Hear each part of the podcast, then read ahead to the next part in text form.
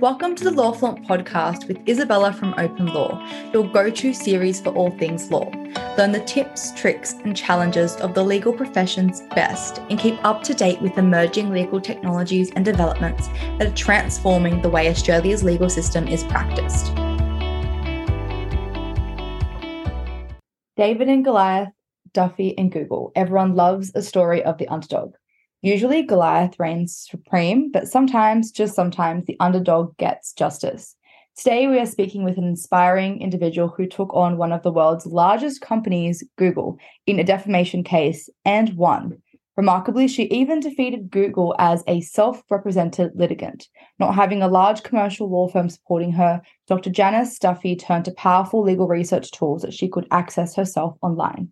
One of those tools that assisted Dr. Duffy is Jade, our comprehensive and easily searchable database of legal cases and legislation. Keep listening to this podcast to hear how Jade helped David slew Goliath. Dr. Janice Duffy, welcome. Hello, how are you? Well, thank you. How are you?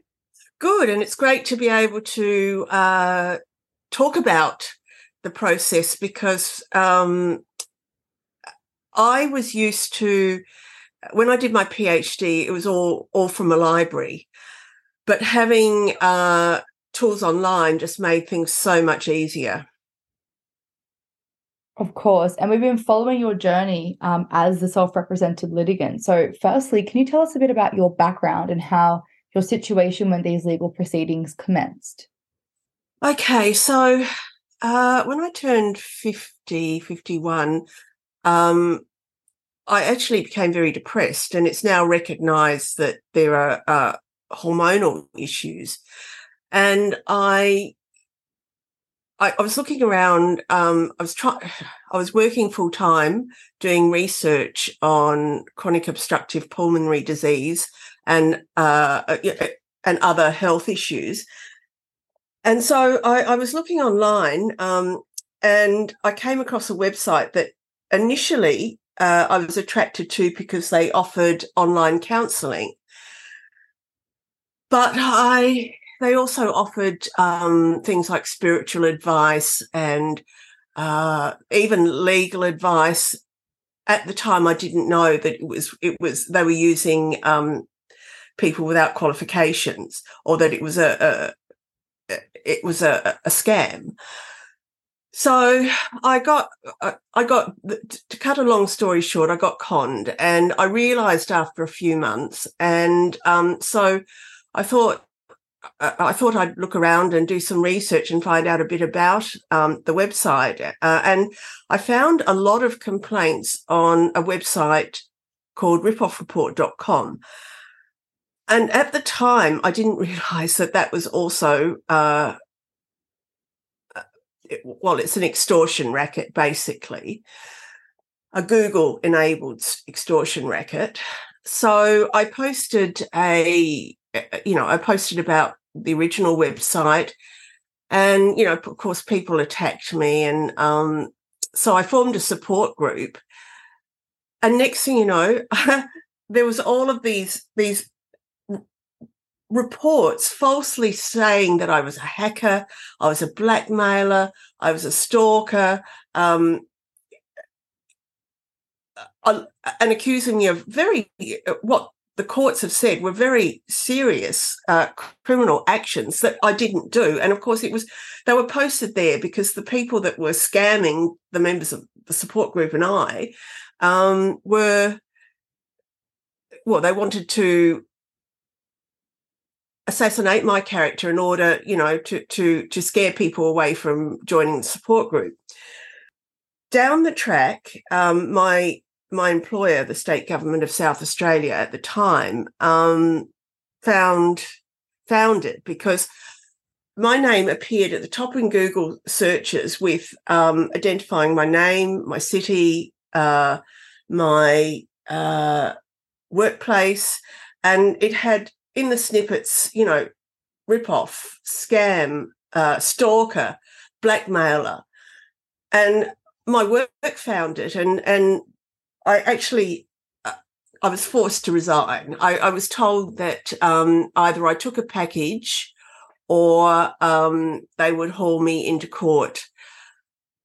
uh, and charge me with misconduct, even though I didn't actually do what I was accused of. So I spent a, a significant amount of time, um, many months, searching on Google to try and find a way to get Google to remove content. And I finally found a way through Google Australia to they they actually gave me an email to Google in the US, uh, a removals at google.com. And I sent a significant, a large sort of removal, detailed removal request, and they refused. And they re- actually refused me over the next year three times to remove the content. In that time, I re- I started looking at the legal position because I knew enough to know that it was defamatory, but I didn't know anything about defamation.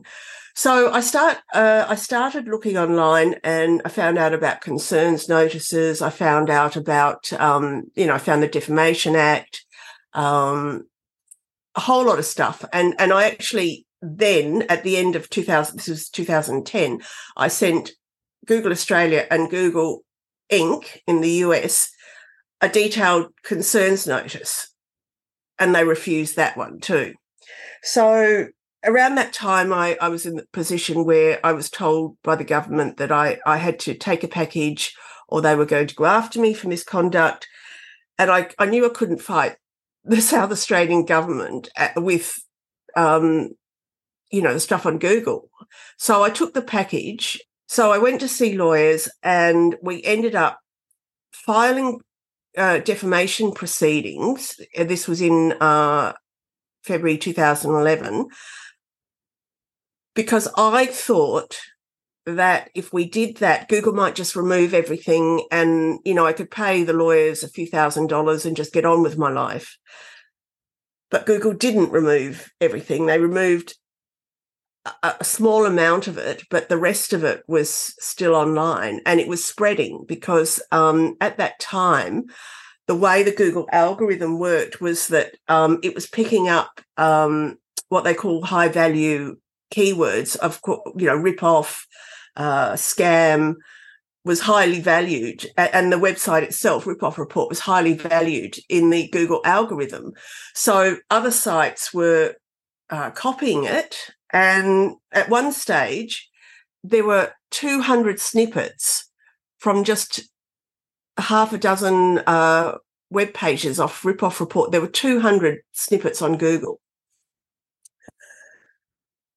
So then, so it went through court and, uh, there was, you know, the, the, mediations and Google tried to get it struck out and failed. And um, 18 days before the Supreme Court trial was set, I ran out of money. And I had no choice but to take it over myself with no legal experience, or I knew that Google would have come after everything I had in costs if I didn't. So I I signed yeah, I took over self-represented at 18 days. I spent that 18 days trying to uh, uh, do legal research. I had done quite a bit of research over the preceding couple of years because I, I was, you know, I was interested in in in you know how the law worked, and because I'm a researcher, that's what I do, you know. And I wasn't working, so I had time to do it. So I um, spent that 18 days trying to top up my research and churning out um, trial books on an old printer and a spiral binder that I bought on eBay and trotted off to court. And it was an absolute horrendous experience. It was, you know, I literally, um, I would get up at four in the morning uh, to try and prepare for court. And I'd come home, and at that stage, my late father was living with me. So, and he was elderly in his 90s. So, I, I, you know, I'd prepare food for him, and I'd just curl up and sob you know, and it was just so horrific. They had um, two law firms, uh, plus the Google lawyers, and there was just me. And I was lucky in in two respects. Firstly, uh, that the judge, uh, Justice Blue, took over management and he divided the um, the trial into two parts into liability and if i won on liability then he would do damages and secondly uh, google's qc at the time who's now a, a, himself a supreme court justice uh, he he he was respectful and he um, the other lawyers wanted to crush me that was clear. I mean they treated me with such contempt but he at least kept some sort of um, uh, stop them from completely annihilating me and my character. So then, so we did, you know, we did the trial and um, we had five weeks and uh, then we had to go back for two days. And in that five weeks, I had to write closing submissions. And this is where, you know, doing legal research really uh, became so useful because I wrote my own closing submission. I wrote the law. Um, I wrote the law because I was able to to read up the law and tra- trace, you know, defamation back to um, the, you know, to, to, to, the English courts, you know, the, the common law. And I learned all about that from, um, you know, online databases. I didn't have to go into um, the law library and try and work my way around you know, or try and find my way around that. I was able to do keyword searches. I was able to, um, uh, you know, to, to trace cases back, you know, cited cases back, um, be, uh, you know, from from my study. So, uh, it was. I think it was only um, August, September, October. Uh, about um, I don't know, 10 weeks after the trial closed and the liability judgment came in. And I was utterly terrified, but I, I was feeling okay. And the reason I was feeling okay was that um, in the closing submissions, uh, His Honour, um, the QC, who's now His Honour, uh, Justice Doyle was sort of um, taking um, the court through, you know, the through through the history of common law. And basically, he he spoke for two days, and I spoke for ten minutes. And at the end of it, at one stage, Justice Blue looked at the clock, and it was nearly lunchtime. He said, Justice Doyle, do you really, sorry, Mr. Doyle, do you really expect me to overturn 100 years of common law? And I knew that I was in with a chance then. So anyway, so I wrote I wrote the um in the break, I wrote my closing um uh, written submissions. And I was lucky that I had um uh a couple of lawyers that were helping me pro bono and they sort of went through it and made a few amendments, but um, you know, I wrote 95% of it and I won on liability. And at that stage, um, two things happened. Firstly, Google hadn't removed the defamatory content, it was still online. Second thing was that um, uh, the court said a, a, a uh, sorry, uh, a damages trial, and I was able to have lawyers to represent me in in that because, of course, then I could guarantee costs. So um, I was awarded damages, and uh, the content was still on page one of Google, and I um, I waited and waited, and and oh, then then we went into the appeal, and that was heard in May, and this was all, you know, I had lawyers for the appeal. This was all all really um, uh, was really distressing because, um, especially after I won, the amount of abuse that I, I received. I mean, I had, um, I've got a blog and I had uh, notes sent to my blog, like contact through my contact form.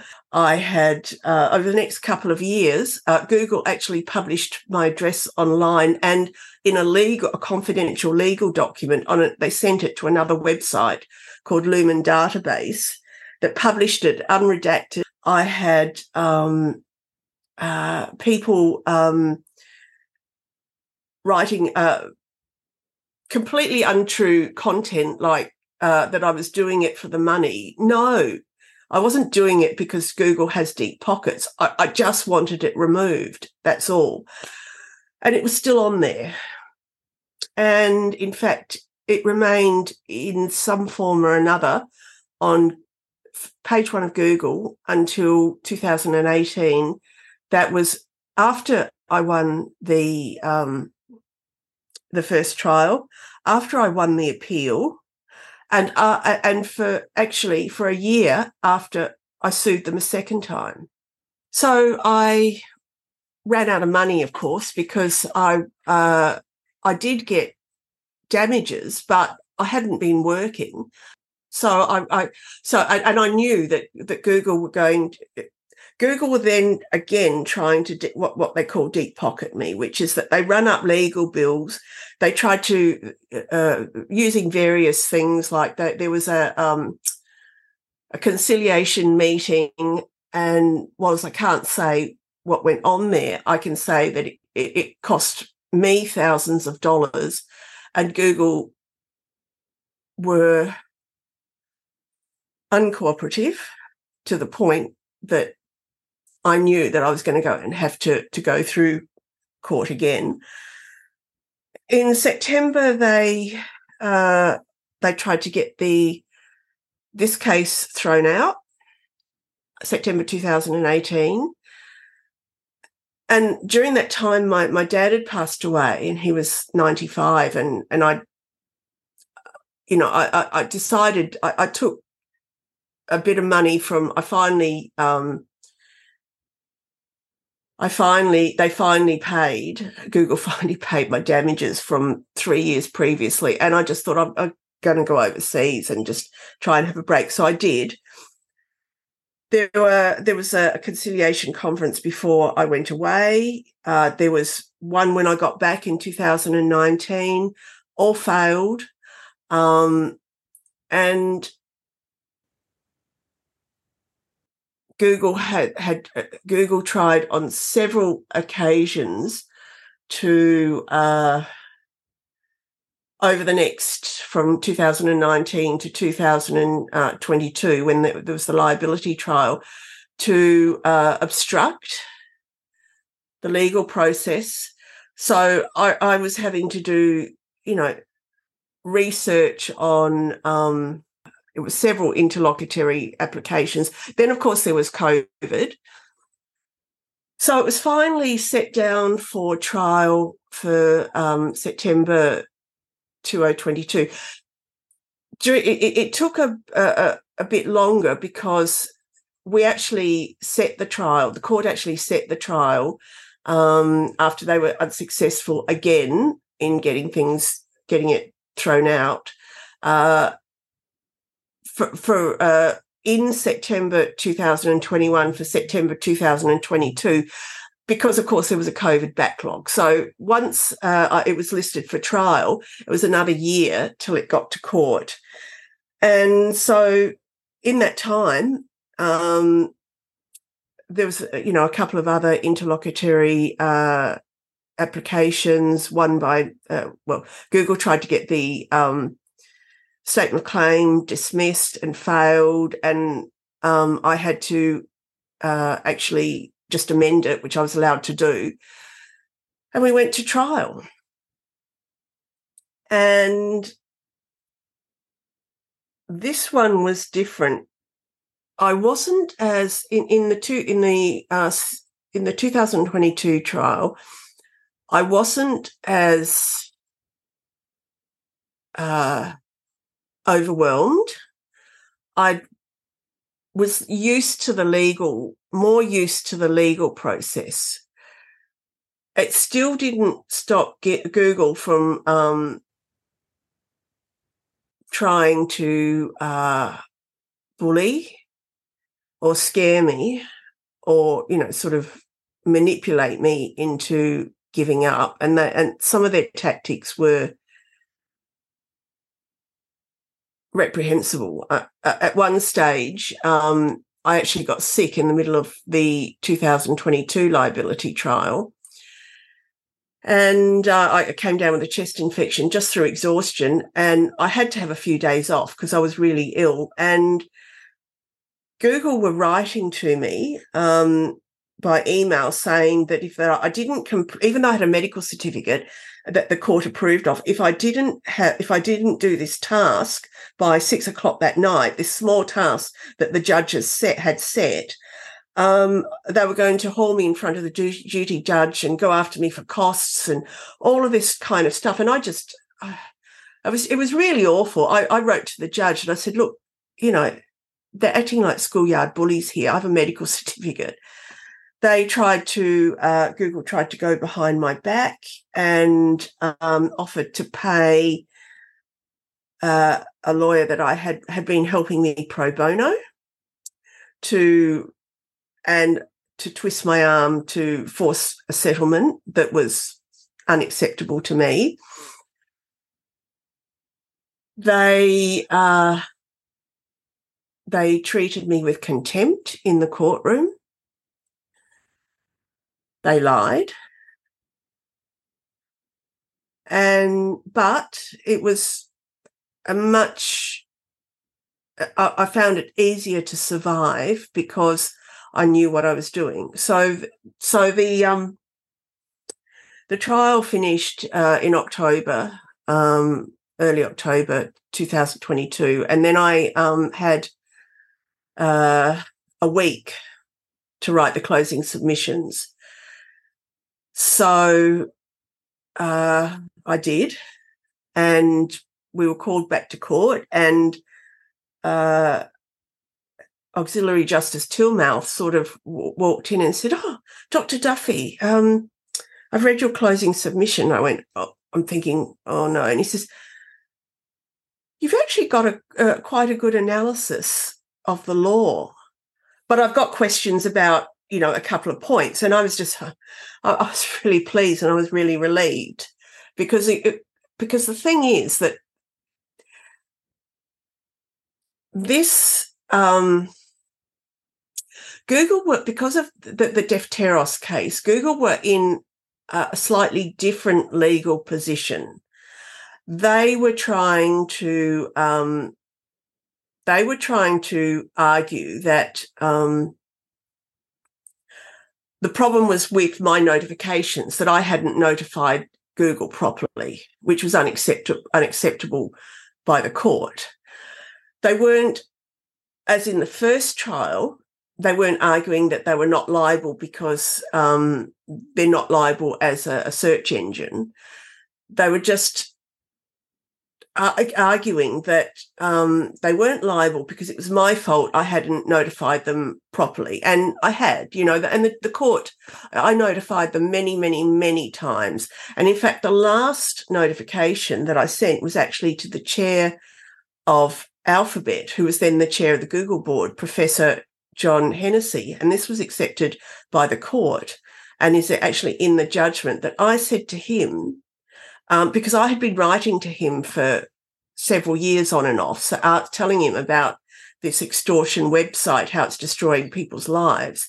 And I was tracking the emails, so I knew he he read them, and I was able to put that into evidence. And the court accepted two things, two important things in the second de- uh, decision: a that the website is an extortion racket, a Google-enabled extortion racket, and that courts in the US have found that it actually um, charges five and a half thousand US dollars to remove to get Google to, to remove a link. So using Google removal service, and then the um, the website charges um, ordinary people to remove defamatory content.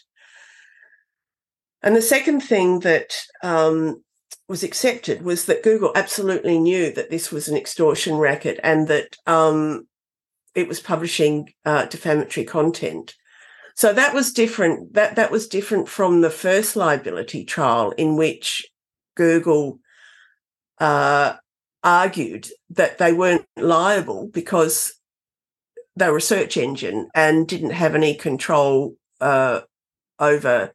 Well, they argued innocent dissemination. They also argued truth, and in uh, uh, what they argued everything they could: honest opinion, truth, qualified privilege, innocent dissemination, and they failed on everything. In this trial, they withdrew qualified privilege on the, the first day of the trial. They didn't argue truth, but what they argued was that um, it was my fault because I didn't notify them. Uh, you know, it was under the um, Defamation Act. My uh, notifications didn't fit fit the law, and they failed on that. We'd just like to take a moment to thank our Jade Professional subscribers. Jade Professional subscribers allow us to support the legal community with comprehensive open access to legal information and free tools that help you search the law. But there's so much more to legal research than search, and there's so much more to Jade. Jade Professional provides smarter legal research tools such as Jade Clips, so you can easily find the most recent cases citing a provision of legislation document uploads to automatically check citations and create citation reports with links to cases and legislation. Legislation visualizations to quickly determine how and to what extent a provision of legislation has changed over time and compare versions side by side. Focus matches to quickly determine whether a judgment is relevant before reading the whole case. And case law visualizations to efficiently drill down into the complex relationships between cases and better understand them. You can try all of that and more for just 65 a month with no lock-in contracts or take an annual subscription for $695.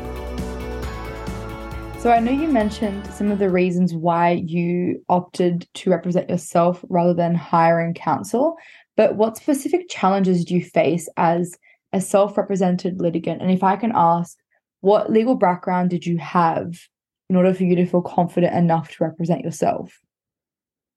No legal background. The background I had was of research um, in in health, but an ability to actually do research and understand. Um, uh, well, mine was more science and health based, but to uh, to, uh, to to actually find things out that was the background I had. The only the only um, connection uh, years ago when I was teaching, I, I, was teaching first year law students their non law subject um, when I was teaching politics at um, Flinders Uni. But other than that, um, no legal background, but I had expertise in databases. I had expertise in finding things out and I had expertise in putting things together to make uh, a story. That's what research does. Tells a story. You know, it's it's it's a, it sets out a problem. Okay, research sets out a problem, seeks to find an answer, and sets out the steps that uh, are used to find the answer. So I was able to. Um, the problem was um, I was being defamed and it was being denied and it wasn't being removed, but mostly legally that I, I was saying in court that it that uh, I was being defamed. The point I, the solution I wanted to get to was for the court to agree that I was being defamed. So that the steps to get there were actually to uh, to research previous cases, um, research the law, um, that's basically it. You know, I, I mean, I, I, I knew how to set out the facts um, because obviously in, in law, I know, know now there's two sorts of there's the facts and then there's the law, and so I knew how to set out the facts from my um, uh, from you know my PhD, etc. But and I knew how to to to um, research methodology and set all that out that out um, in my health research. So what I actually I sort of uh, extrapolated that to, well, I need to figure out how I can convince a court that I'm being defamed under the conditions in which they would accept it, which is the law. So that's what I did. It's very impressive. Um, it was terrifying. It was yeah, absolute. of course. So, what challenges did you face as a self-represented litigant? Well, okay, so uh, no money, um, up against just being a person with no experience and no money, uh, up against um, very experienced law firms who are out baying for my blood, so to speak. I they were I mean, they were using um, legal techniques available to them under the law, like getting, um, you know, a strikeout, apply, uh, filing for a strikeout, and that's their right. But that meant I had to um, go off and research and learn about not only the Defamation Act or, or defamation law, but law that a- applied to um, what would make um, what would a court would consider um, uh, that a claim was untenable. Okay, so I mean they they they tried uh, they tried in 2018 when I was self took over self represent uh, separate when I was self represented to um, get this struck out, and and you can see into it, it took the year the, it took the court a year to render uh, a decision on that, and it's um, it's on the database uh, dated September 2019 the reason for that was that a I was going overseas, and b I did go through um, a couple of um, uh, you know conciliation conferences that the court ordered, so that were unsuccessful. So um, the court had tried to to get uh, Google to resolve this, and they didn't want to resolve it. They wanted they well they wanted to crush me, and um, I wasn't going to let that happen. Uh, so back to my point is that I had to then learn what makes uh, on what um, basis would a court strike out a, a, a, statement of claim. So, I mean, it was a whole diff- it's a whole different uh, aspect of law to just what um, constitutes defamation. So those were the challenges that it wasn't just about defamation law. It was about navigating each step of the process. What I had on my side was that the court uh, will always, with self represented litigants, um, give them time. Okay. So for example, in the first trial, I asked the court asked me how long I, I would need to to write my um, closing uh, written submission. I said about four or five weeks because I was a I was exhausted and um, b I, I, I needed to do some work, and I didn't have a team of lawyers writing it like Google. Um, so I was able to actually um,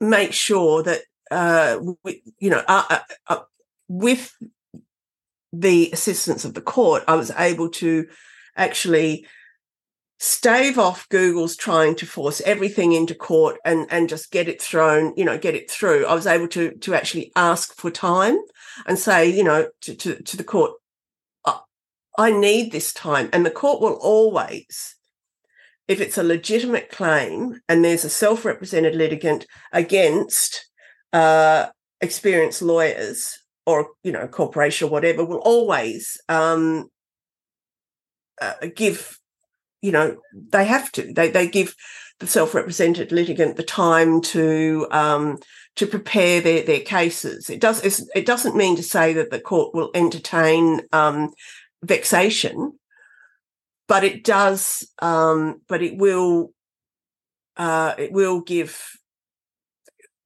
it will give us a fair go.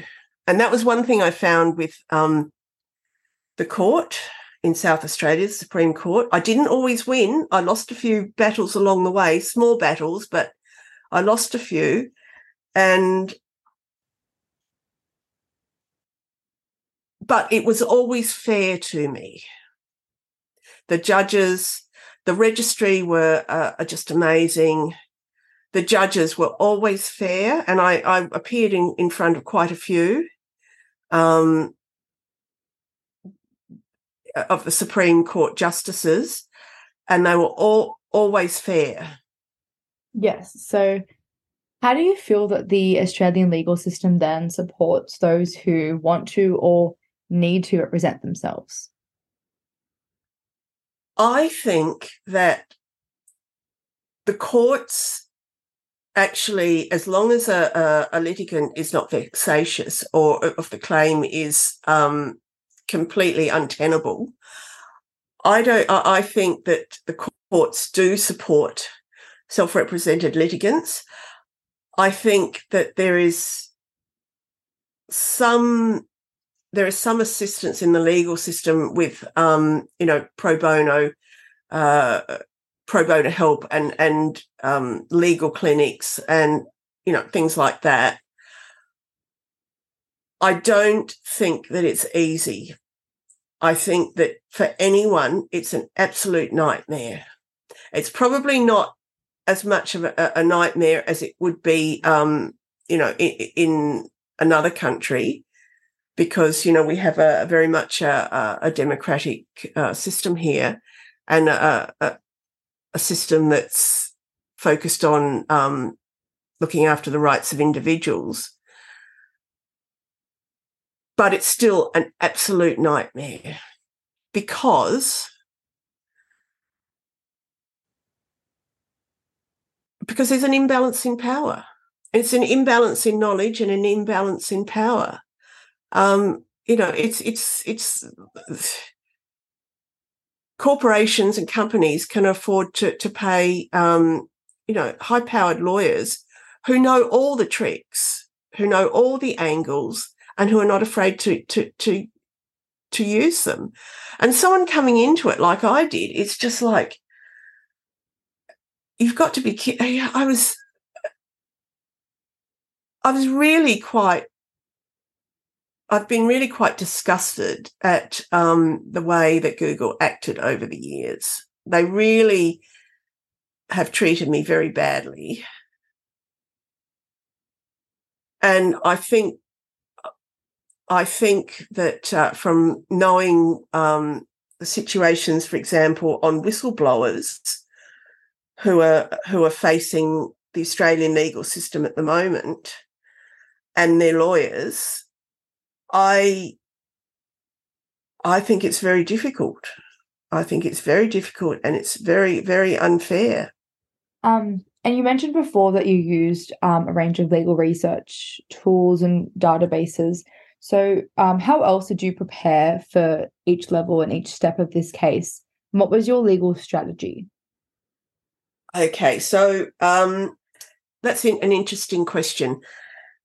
I used the same strategy that I would use um, in health research, which is I define the problem, I set out what I want answered or done, and it answered. It, it, define the problem means you know set out the research question.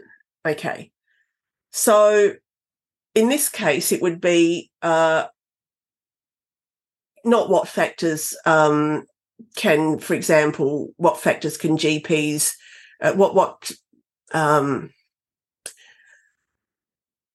not okay. I'll say that again. I'd set out the research question. So in health, there would be, uh, you know, what ways uh, can GPs use to increase their delivery of uh, smoking cessation um, tools in in their practice. That's the example of a research question. in this, the, the research that the question was, okay, how can I prove I was defamed? So then I'd set out like um, the tools, um, which if if I was looking at say GPs and smoking cessation, I would look and look at what sort of tools would I I, re, I'd research prior um, for for prior programs and their success. I'd look at um, the feasibility of um, perhaps doing questionnaires in the practice, etc., etc. So, in trying to um, prove that I was defamed, uh, the tools that the, the tools would be okay. So I'd want to look at um, look for all of the the the, the prior cases, um, the relevant prior cases, um, both on what constitutes defamation and for um, in the specific circumstance, which was online. But there weren't many for when I was in 2015 were on, uh, online that were successful. Um, so, but there were things like there were cases of um, someone putting up a notice board uh, in a, a, sports club that that were comparable. So I I I went through uh, and did searches on data legal databases for um, cases, uh, for outcomes, and to look at how they they proved it. Like uh, uh, uh you know, ha- witnesses. Like there has to be um, I think one um, one witness who saw it, but then there's things like inference, which you can say um, if you put up a, a you know a sports uh, uh put up a, a notice board in a, a sports club saying Joe Blow's a dickhead, and um, one person told Joe Blow, but then there were a lot of people attending the sports club. You could infer that they they saw it too. Online, um, I was able to uh, access the data that um, Google used to uh, of the number of views of the number of searches for my name and the number of uh, views. So uh, I was able to find that through uh, doing research. So that was another tool. And then you just try and you just try and put it all together to answer the question. The question is, how can I prove I was defamed? Well, you know, someone saw it. it I was defamed under the law. Um, then there was, of course, um, I looked at concern the, the actual Defamation Act, which was concerns notices.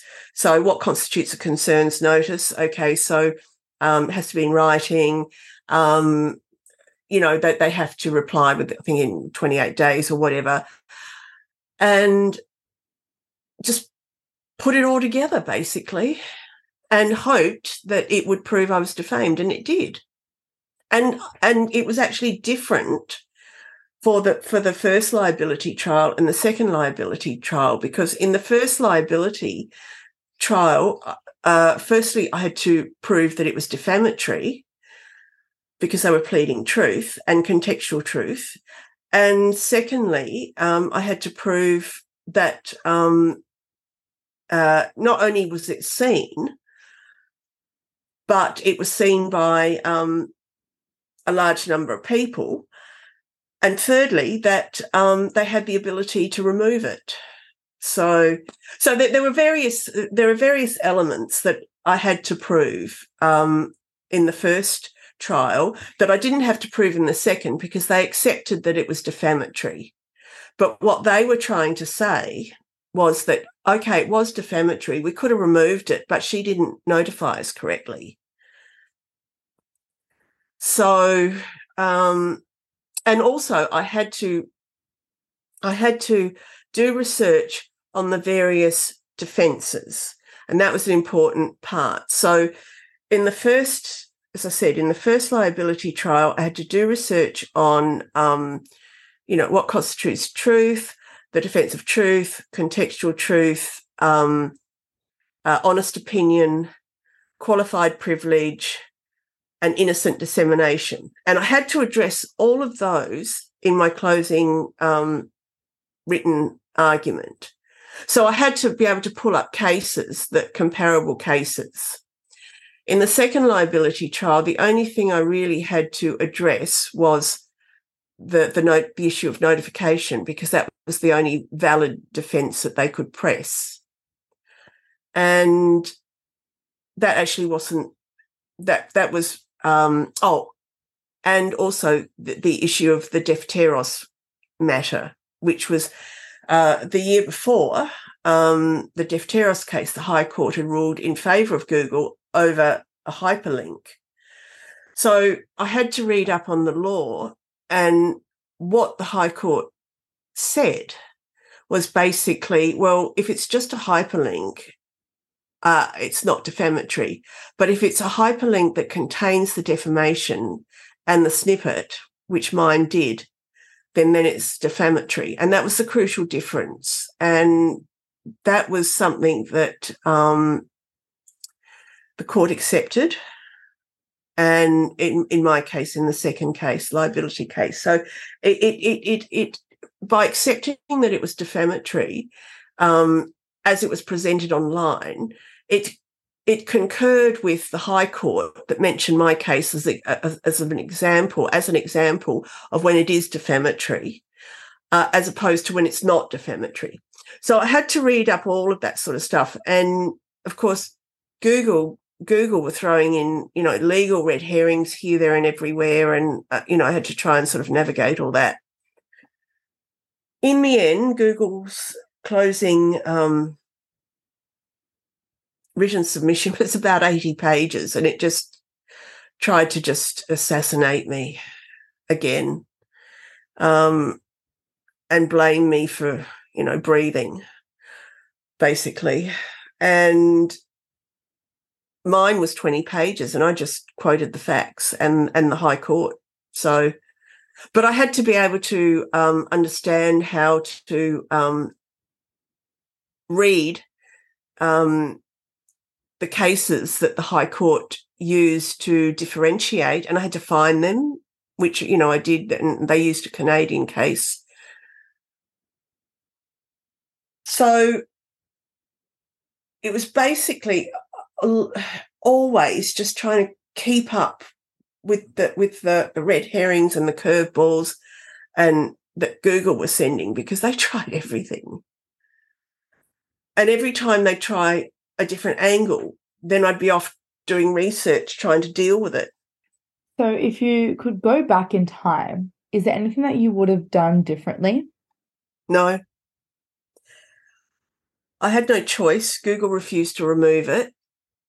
My former employer had found it.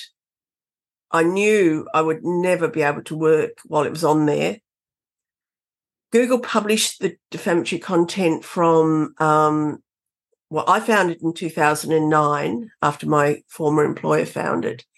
And they didn't remove it until from the page one of their Google search results for my name until early 2018. So no, I, I didn't I didn't want it to go there. I didn't want to go to court. I just wanted it removed. I don't think there's anything I could have done differently. I um I did the best I could with what with what I had. And what I had was I had resources. I had resources. Um, I was able to um, I'm a big fan of databases. Um, because of course, you know, they it, going back to um, you know, a couple of decades ago when um, in health research, I started using something called systematic reviews, which um, just compile all the research. Well, you know, they don't do that in law in the same way. But I'm a big fan of databases because you can find, if you know what you're looking for, you can find it by keyword. Right. And and it and you can trace things back. You don't have to sort of um, you can do it quickly and efficiently. And that's the thing. It's not like being in the law library where, um, uh, you know, you have to, um, uh, you know, you spend sort of hours trying to look through dusty microfiches and you know indexes and stuff like that. Um, you can you can do a search and you can narrow down the search and then you can do another search and you can build on it and you can put it aside and you can you can build up a picture really quickly. I actually did spend a, a few days in the local supreme court law library once um, just after i won on liability because i was chasing up um, for the lawyers that i did instruct for damages um, i was chasing up um, two or three obscure um, uh, legal cases. And I got to tell you, it was it was you know time consuming and frustrating, and of course this was in 2015, so you know it's much more online now. But um, on legal databases, they're much more up to date, and um, I much prefer uh, to be able to um, sit in my study, dog on the floor, you know, cup of coffee, and just everything around me, and just work without having to try and navigate and find a park and do all that sorts, all sorts of things. So, our last question for today.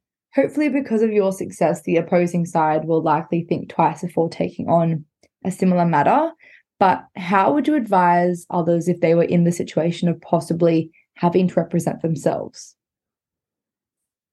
okay, so I wouldn't advise it. Um, I would uh, I wouldn't advise it. It's horrific. Um, but there are some I would never advise it. Um, I would advise okay, if it was the same situation in getting um, uh, content removed, I would get uh, I would and people have done this download my decisions, go to a lawyer and get them to write uh, a really strong removal letter to Google Australia and Google US and quote, you know, quote the law, quote, quote the cases. Um, the problem is that it's a little bit harder now. It's a bit more difficult with um, uh, the Defteros High Court decision for people to get things removed. But I know that um, people have gotten content removed from Google by quoting my case because it, it's still it's still a, a, precedent. I still hold um, a legal precedent right up to the High Court. There are other ways um, to get things removed, even if it, even if it's not from Google. Then you can go to uh, and this has actually worked. I know this has worked for some people. Uh, go to the uh, uh, the host, the blog host, or the the website host, um, and quote the law to them, or get a lawyer to do it. There's stuff there's still stuff online. I mean the, the, content about me hasn't been completely removed and my next task is i'm going to be trying to lobby um, the us congress to try and investigate um, that website because it's it's destroying um, people's lives not only mine but a lot of lives uh, in in america mostly these days as opposed to when i started trying to get this content removed. I, I, was refused an injunction in 2000 and I think it was 11 to get the content removed, but the, the, the, in the district court, and that's online. Um, the, the decision's online. But these days, it's much easier to get a court, a court order to get content removed. And I think that the way to go is actually to, um, if you can't pay a lawyer to do it, then get, uh, uh, you know, some some pro bono legal help through a community. Do some research. You know, read up and get pro bono help to write um, uh, an application for a permanent injunction. It's it's it's to, to get the content removed. Look back where, who's publishing it. It's it's not only Google. There's there's websites and and you know blog hosts and all sorts of things and and Facebook. And most of the time they will honour court orders. So I think I think that's the way to go. Is that I would advise someone not to think about suing for defamation but to, to look at um, getting some help to get uh, uh, to write an application and going to court to get uh, an injunction to to remove. And and to look at the website and look at how you contact them and yeah just do, spend a bit of time just looking at um, what you're fighting. Well thank you so much janice for showing coverage in the face of adversity and inspiring us all to just believe in ourselves, even if we don't have the background necessary. Um, and thank you for listening to this special episode of Lawfront Podcast.